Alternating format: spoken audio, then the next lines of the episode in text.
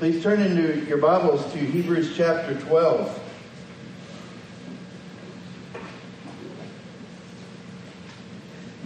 You know, as fiercely independent as we all are, when we're in a relationship, we are responsible for one another. We know that when we get married, we end up being responsible for one another. Parent and child, Children have a responsibility to honor their parents. Parents have a responsibility to not frustrate their children.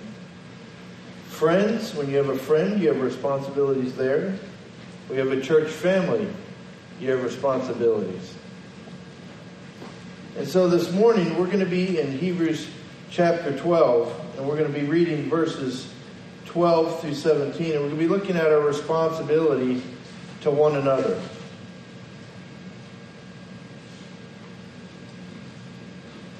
Verse 12 Therefore, strengthen the hands that are weak and the knees that are feeble, and make straight paths for your feet, so that the limb which is lame may not be put out of joint, but rather be healed. Pursue peace with all men, and the sanctification without which no one will see the Lord. See to it that no one comes excuse me, see to it that no one comes short of the grace of God, that no root of bitterness springing up causes trouble, and by it many be defiled.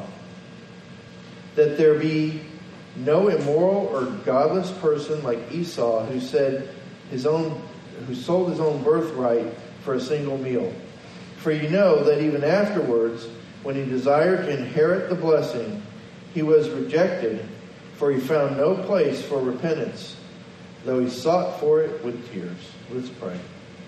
Father, we come before you right now, and I pray and ask that you will speak to us.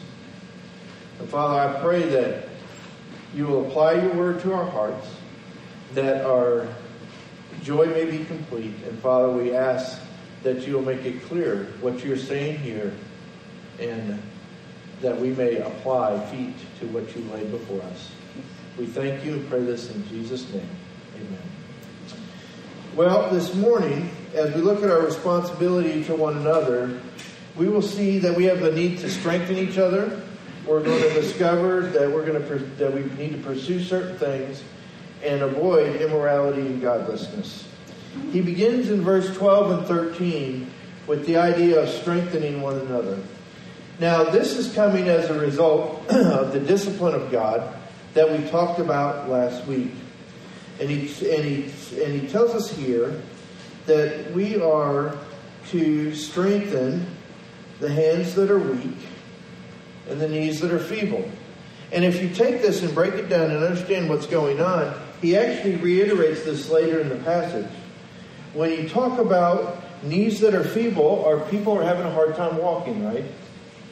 Hands that hands that are weak are not being used when your hand is weak, you kind of are using your other hand to favor that hand, right? So, what is he talking about when he says this?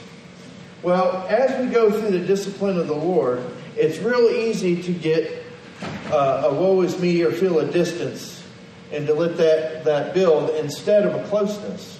Because God's intent in disciplining us is to draw us near, not to send us far. And when, when He does that, people can get off track. And so our goal here is to strengthen the hands that are weak. In other words, help them restore them to usefulness. And the knees that are feeble, those who are not walking, to help them walk. And so we have a responsibility to strengthen one another. The strength, we strengthen ourselves, he tells us here, by making our path straight. So our limbs will be healed, which is interesting because we again we have we're talking about walking in usefulness. Psalms 119 verse 105 tells us that his word is a lamp unto our feet and a light unto our paths. So when we get on track with obedience to God, God's word, our paths become straight and our lame limb will not be put out of joint, it will be healed because it becomes useful again. So in other words, as we go through discipline, we cannot let it derail our walk in Christ, our walk in pursuit of Him. And as we do, as we get back and get ourselves in alignment with God's Word, we find that He will begin to use us again. And our hands become useful again. And so that's the point of what He's addressing here. And so we're to encourage one another to live by God's Word and become useful. See, we're not useful because we come up with a great idea or we're the great innovators of, of Christianity today. Let me tell you something. there have been there's people who are smarter than me, there's people who are, are better looking than me, there's people who can say it better than I can say it. But I'll tell you this, ain't nobody do it better than God does it. And when we get in line with him, when we get in line with what he's up to, he can do things that we could never do. And that's the point. It's to not get derailed into our own thinking and our own effort and our own things. Or so and so hurt my feelings, and I didn't like the way that happened, or I didn't do it this way. And, you know, or God is bringing conviction in my life. Instead of drawing near to Him, I draw within myself, which is another coping pattern that we have that we build up in our flesh to respond to the world, and we apply that to the Lord as well. And I've seen it time and time again, and I've done it time and time again. That's how I know this stuff, because I've lived it. And so we have a requirement to each other to strengthen each other. There's a time that that's lifting up, and there's a time that it's, it's gently being there when the other person is hurting. It's not quitting each other when time gets tough. Because we know that times are going to be tough when you follow the Lord because He said, the world hated me, it's going to hate you. And if we walk with God, we're going to face opposition. That's just the way it is. And so as we see one another, we're supposed to lift each other up and help one another. And so he tells us here we have a responsibility to strengthen each other. We also have a responsibility to pursue certain things. In verses 14 and 15, we're told to pursue peace with others. Now, we've all heard that before, but we're not to pursue problems. Have you ever sat there in your mind and said, well, if somebody does that, I'm just going to go off on them? I would tell you that's not a godly characteristic. We're to find ways to have peace with people, not fight with them, not create a problem, not create opposition. That's going to happen on its own, isn't it? Just when two people are in the. I mean, I don't know if you're married or not, but if you're married, you already know that. It happens, it's natural, it's part of it. But don't look for it. Don't try to turn something that somebody does into a war against you. We need to help each other. We're in this together. Listen. We have Jesus, but we have each other too.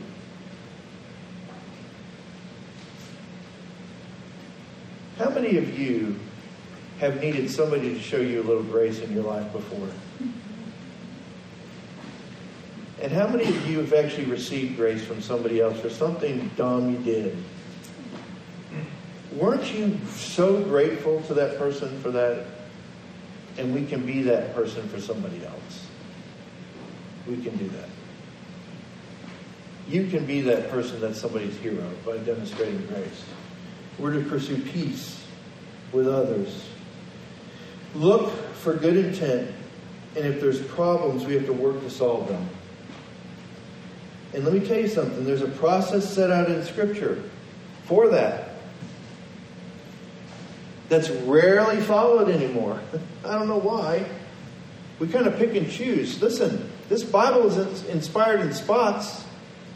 This Bible is inspired cover to cover. And so, if Joe Bob here offends me, I'm going to talk to Joe Bob and try to resolve it. If Joe Bob and I still can't resolve it, then I'm going to take two or three with me and talk to Joe Bob. Say and with the heart of restoration, not correction. And if Joe Bob still won't hear us, then we take it to the church. That's the process. People go, man, I don't want to go through church discipline. Good. Then when Joe, when I go to Joe Bob or Joe Bob comes to me, let's solve it then. Fantastic. And if everybody's submitted to the Lord and it's not about our feelings and about how you made me feel, we have to be careful of that. That's a self centeredness. That includes me. Because I have feelings too, believe it or not. Well, that's a shocker.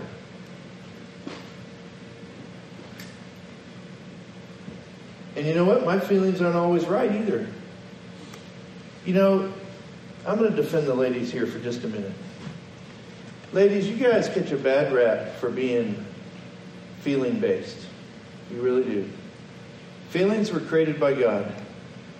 And can feel, let's listen, guys, pay attention. Ladies, can feelings lie to us? Mm-hmm. Okay. Logic was also created by God. Can people make a logical argument that's false? Mm-hmm. They can. They're doing it today. That's how people are. That's what deception's about. I think it's. I think evolution is illogical. But there are people who would argue the other side who bought it. So logic can also be faulty. So don't trust your own mind. We're not to trust in ourselves, we're to trust in Him. And when our focus is on ourselves, we're going to go wrong every time. Trust me. Every time I do that, I go wrong. I do something wrong, I say something wrong. Even, you ever had good intentions and had it turn out bad? I guess I'm the only one.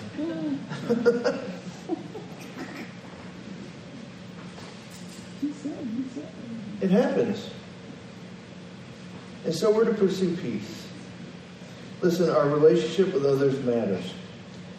But we're also to pursue peace with God.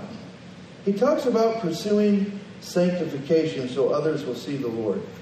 How do others see the Lord in our sanctification? Well, we have to understand what sanctification is, right?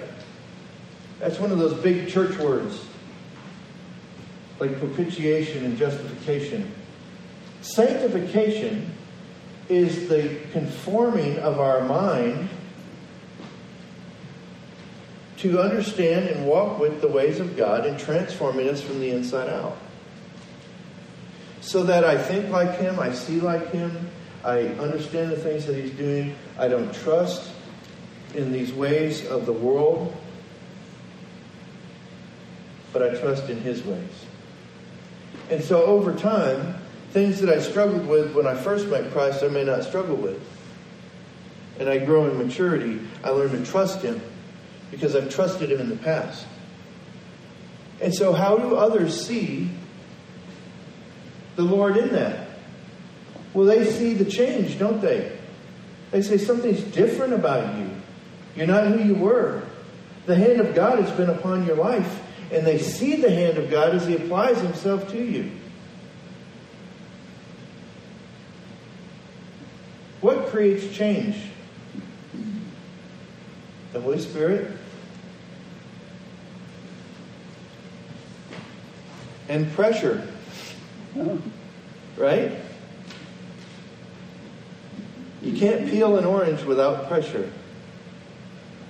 You can't get crushed ice without pressure. You can't get water flow without pressure. Pressure is what creates change. And you know, I, am telling you, for the record, this stinks.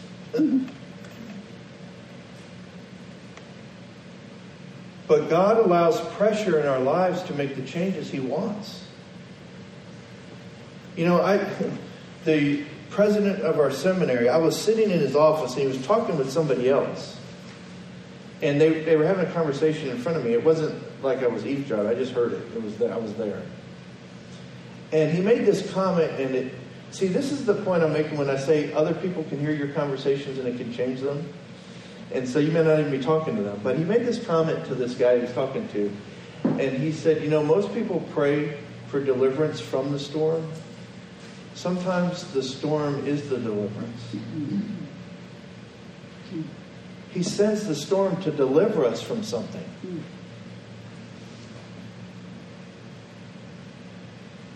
It's meant to bring us out of or move us along in our faith. And so, as we pursue sanctification, as God works on us, the world sees Him and has hope of interaction with Him and a relationship themselves. See, that's, you know what the world's biggest fear is? That they're going to give up the fun and it's going to be this you know, they see us as sitting here with dust on us and cobwebs. I don't want that either. I want something living and vibrant and exciting and, and forgiving and uplifting and where we're where every kid on the team is swinging and, stri- and, and whether they're hitting the ball or striking out, they're swinging at every pitch because they're not afraid. You know, I've said before, Wayne Gretzky said the only goals that don't score are the ones you don't take. That's a paraphrase. And so we pursue, we pursue sanctification. We pursue peace with God. But we're also to pursue others' peace with God, their peace with God. Listen, it takes discernment.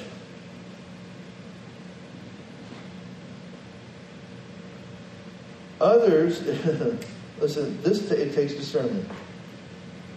Give others grace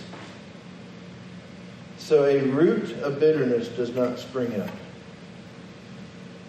Because if I don't give grace to Joe Bob, poor Joe Bob, he's had a rough week.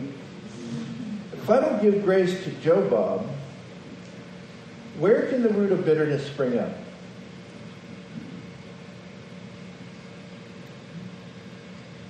In me, for one, right? And possibly in Joe Bob can spring up. And a root of bitterness is that's. Has anybody ever read that in a list of godly characteristics? No. no. But it happens all the time. There's bitter people who are not in church because somebody said or did something or hurt them. Listen, how many of you have ever been hurt by somebody who loved you? You don't have to raise your hand if it happened the last week. or the last hour. Or on the way to church this morning. You ever, has that ever happened to y'all? Have you ever been fighting in the car all the way to church and you go inside and you go, Hey, how you doing? I'm good. I am. We're all right. I thought it was, well, never mind. you didn't. it happens, doesn't it? It happens. And so we have these things. We're to pursue peace. It takes discernment. Listen, if the root springs up, if it does spring up, it's going to affect others. And if it doesn't spring up, it's going to affect others. It's going to affect others in a good way or a bad way.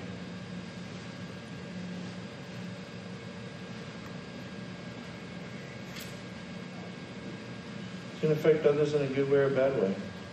That's why in our like when somebody joins, if you're contemplating joining, you will hear this in the class. Because we talk about coming here and serving and doing ministry and the things that God does. I tell everybody, and I believe this with all my heart, I say, I'll tell them up in, in advance, you are going to make a mistake here. And I want you to make a mistake here. I don't want you to make a mistake, but I want you being in the position because we're trying something. We're trying to, so we're doing something for the Lord as He's leading us. Mistakes happen, but in the same breath, I am also going to make a mistake. I'm going to make a bad judgment call. I'm going to say something dumb. I'm going to say it at the wrong time. And the grace is a two way street. And so now that that's out of the way, let's get on to what God's called us to. Right? Amen? Amen.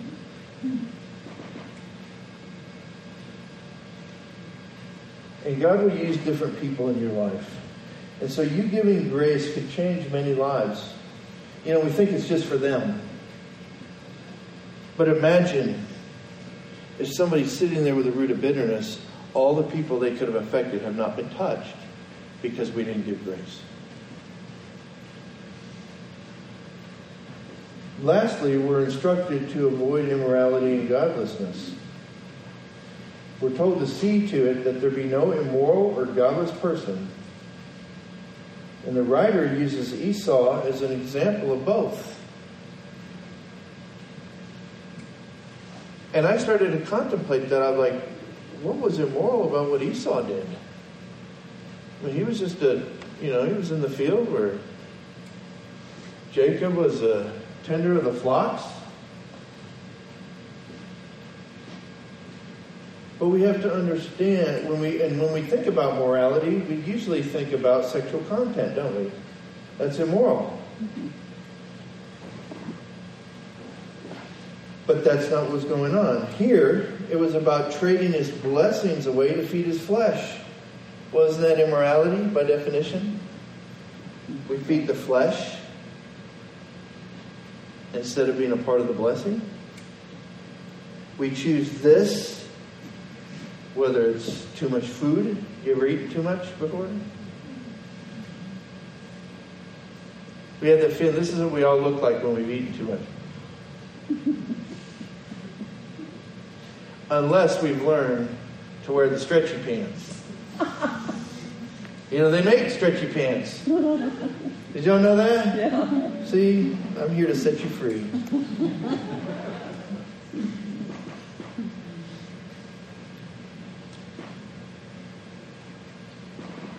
But we have to be careful that we're not feeding the flesh. That's why what he was doing was immoral. It was about him. It wasn't about God and what God wanted. It also addresses godlessness. Well, how was Esau godless? See, he wanted the results of a relationship with God without the relationship. He wanted the blessing without the relationship. Now, many will say that he had a wonderful relationship with his father. But when he lost his birthright, he sought after the birthright and not the relationship with his father.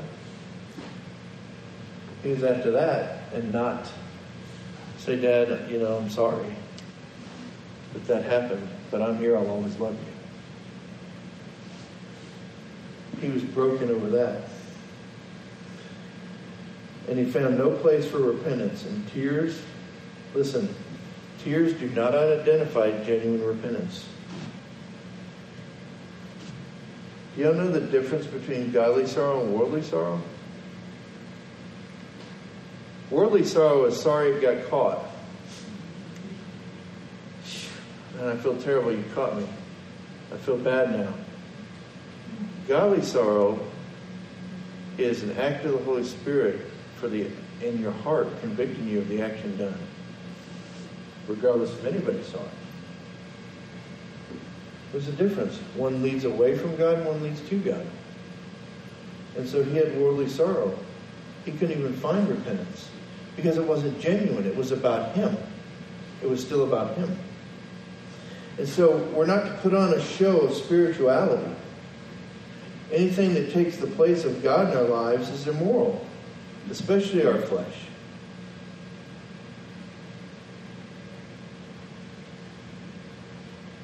And so we have to choose Him and deny our flesh. We all know that. We all know that. And it's a mystery to me why I or you still choose our flesh. I don't know about you, but sometimes I do. Why? Why would we do that? I can't speak for you, but sometimes I think it's just because I don't love him the way I should. Hmm. If let's be honest. Why would I do that? Why would I hate or be upset with somebody that God loves so much? That's what this goes back to about our responsibility to one another. You already said that you're in a family and you've offended each other. Okay? So that's going to happen. Welcome. And now, let's get on to the real thing. Let's not let the enemy get in the way. And so, if we're going to take our responsibility to one another seriously, we have to ask ourselves this question, or this is one of the questions we need to ask ourselves how do we encourage one another to align our lives with God's Word? How do I do that? If we're told that, how am I supposed to do that? How does that function? How do we take that, unpack that from here into what God is asking of us? Well, we start by aligning our own and letting God express Himself through our obedience. Right? So, if I, how do I tell somebody else? Well, first of all, I can't tell you how to get there without a map or having been there myself, right? Makes sense. So, I bring my life into subjection to the Lord, and what He's asking of me and the small things and the big things, we call them small and big. If God speaks it, it all ought to be big. Even if it's say hi to that person over there, or if it's you need uh, somebody comes to your mind and you pray for them, or if it's going to somebody and you know how, how many of you have ever been blessed, or should I say blessed out? Uh, somebody comes and they they know that you're hurting and they want to quote scripture to you. You ever been there? Man, isn't that awesome? It just makes you feel so great. Why do people, why do we do that? I want to know that you care first before I am ready to hear. Because I'm hurting.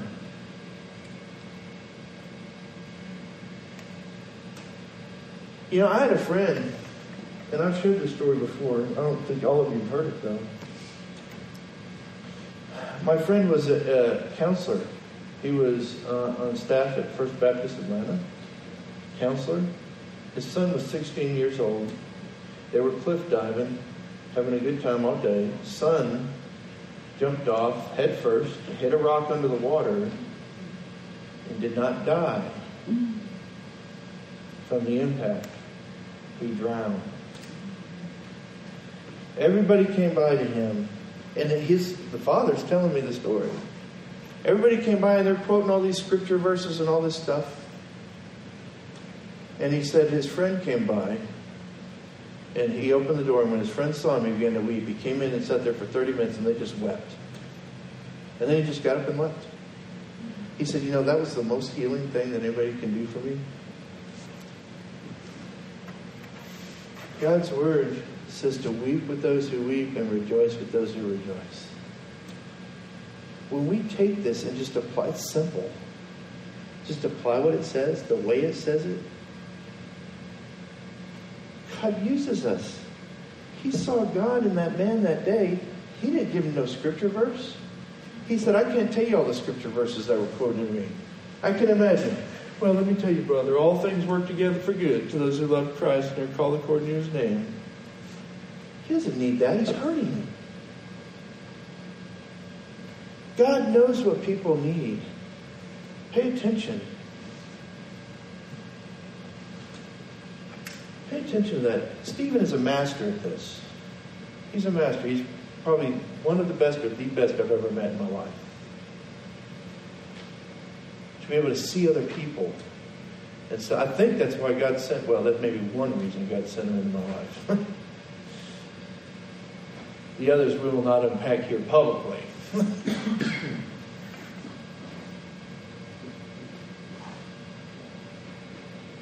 But we have to we have to ask, how do I encourage them? By doing it. By walking yourself. That alone will draw others to do the same. Then we don't meddle, we actually tell them by our life. If we're going to take our responsibility seriously, if we're going to if we're going to pursue peace with others, we have to learn to lay down our own rights. That's tough, isn't it? It's tough to lay down your own rights. Well, I'm not going to reconcile with them. What they did to me was wrong. That shouldn't have happened.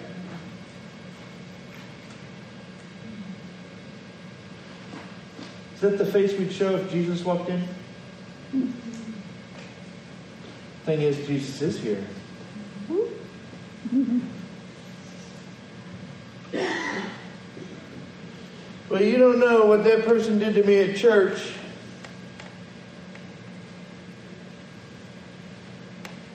There's a lot of bad things done by well meaning people. You ever had good intentions and it turned out bad? We talked about that, right? You thought what you're doing was right, was wrong. You did it for the right reason, you thought it was the right reason. Let me tell you something. You cannot help anybody unless they invite you in. It is not my job to bring conviction in your life. Can't do it. It's not my job to fix your behavior. That? Man, that makes me feel so much better.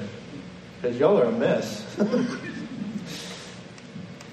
that's not that's terrible. Cut that out. He's gonna print that for sure. That's not my job. Whose job is it? It's the Holy Spirit's job. Why do we insist on doing the job of the Holy Spirit? That's where we get frustrated. My job is to love you and to be there for you. And to weep when you weep and rejoice when you that's what the instruction to us is.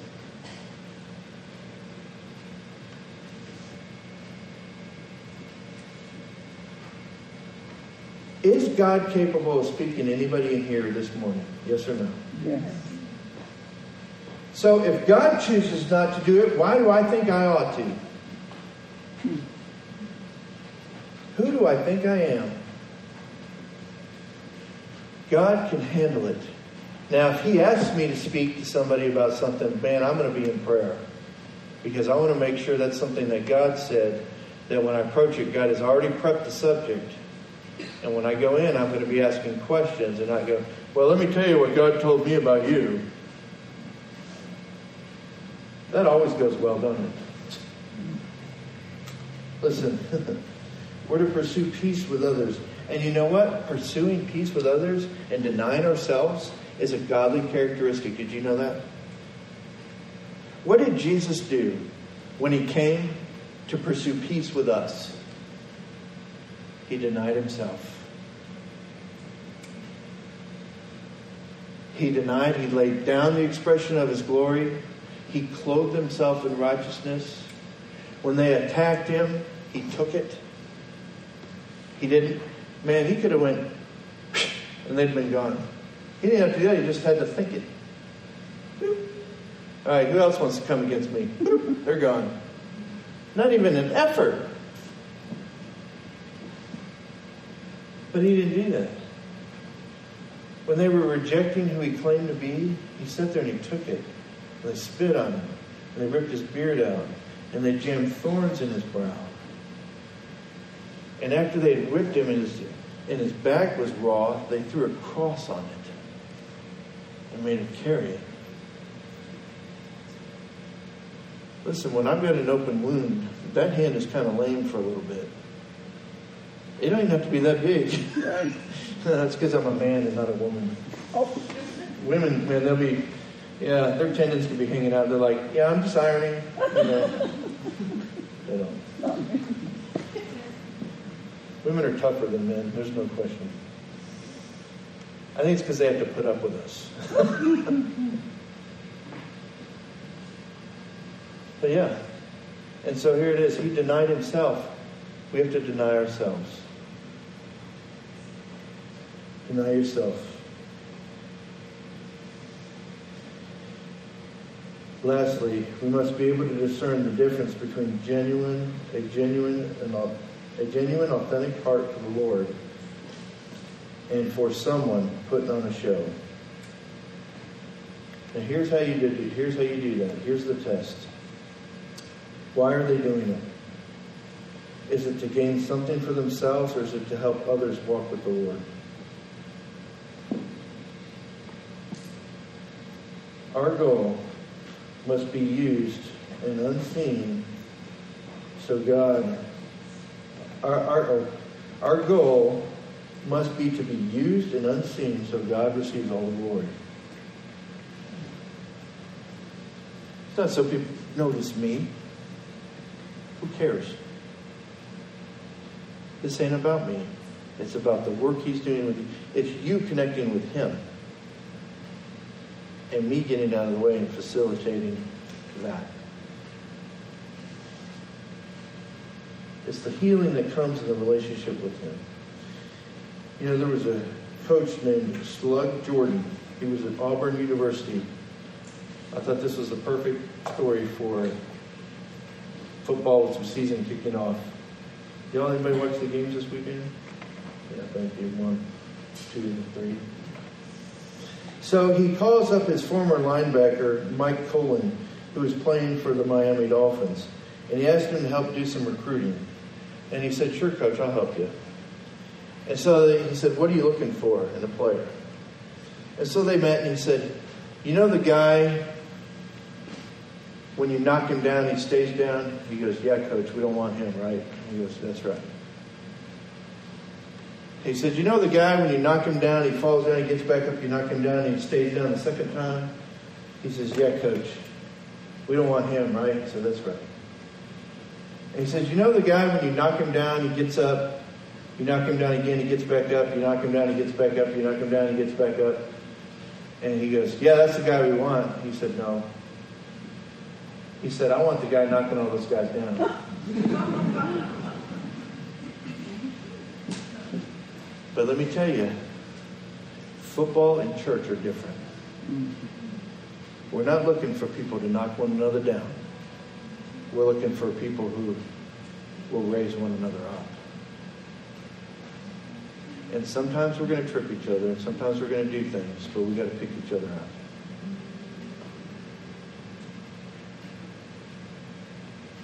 And that's what we're called to. We have a responsibility to one another,